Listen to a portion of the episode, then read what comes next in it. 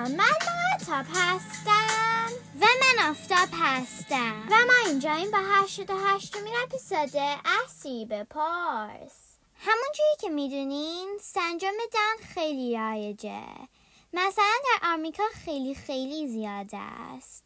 امروز ما میخواییم از سیری بپرسیم سندروم داون چرا اتفاق میافته. Hey Siri, what causes Down syndrome? Here's an answer from eMedicineHealth.com. Down syndrome is a genetic disorder caused by the presence of an extra chromosome 21.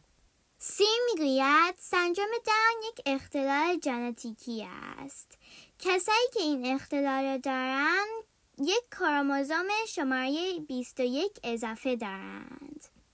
یک نکته مهم در مورد کسایی که سندروم داون دارن اینه که درسته که ممکنه فرق داشته باشن، اما کاملا ما رو متوجه میشن.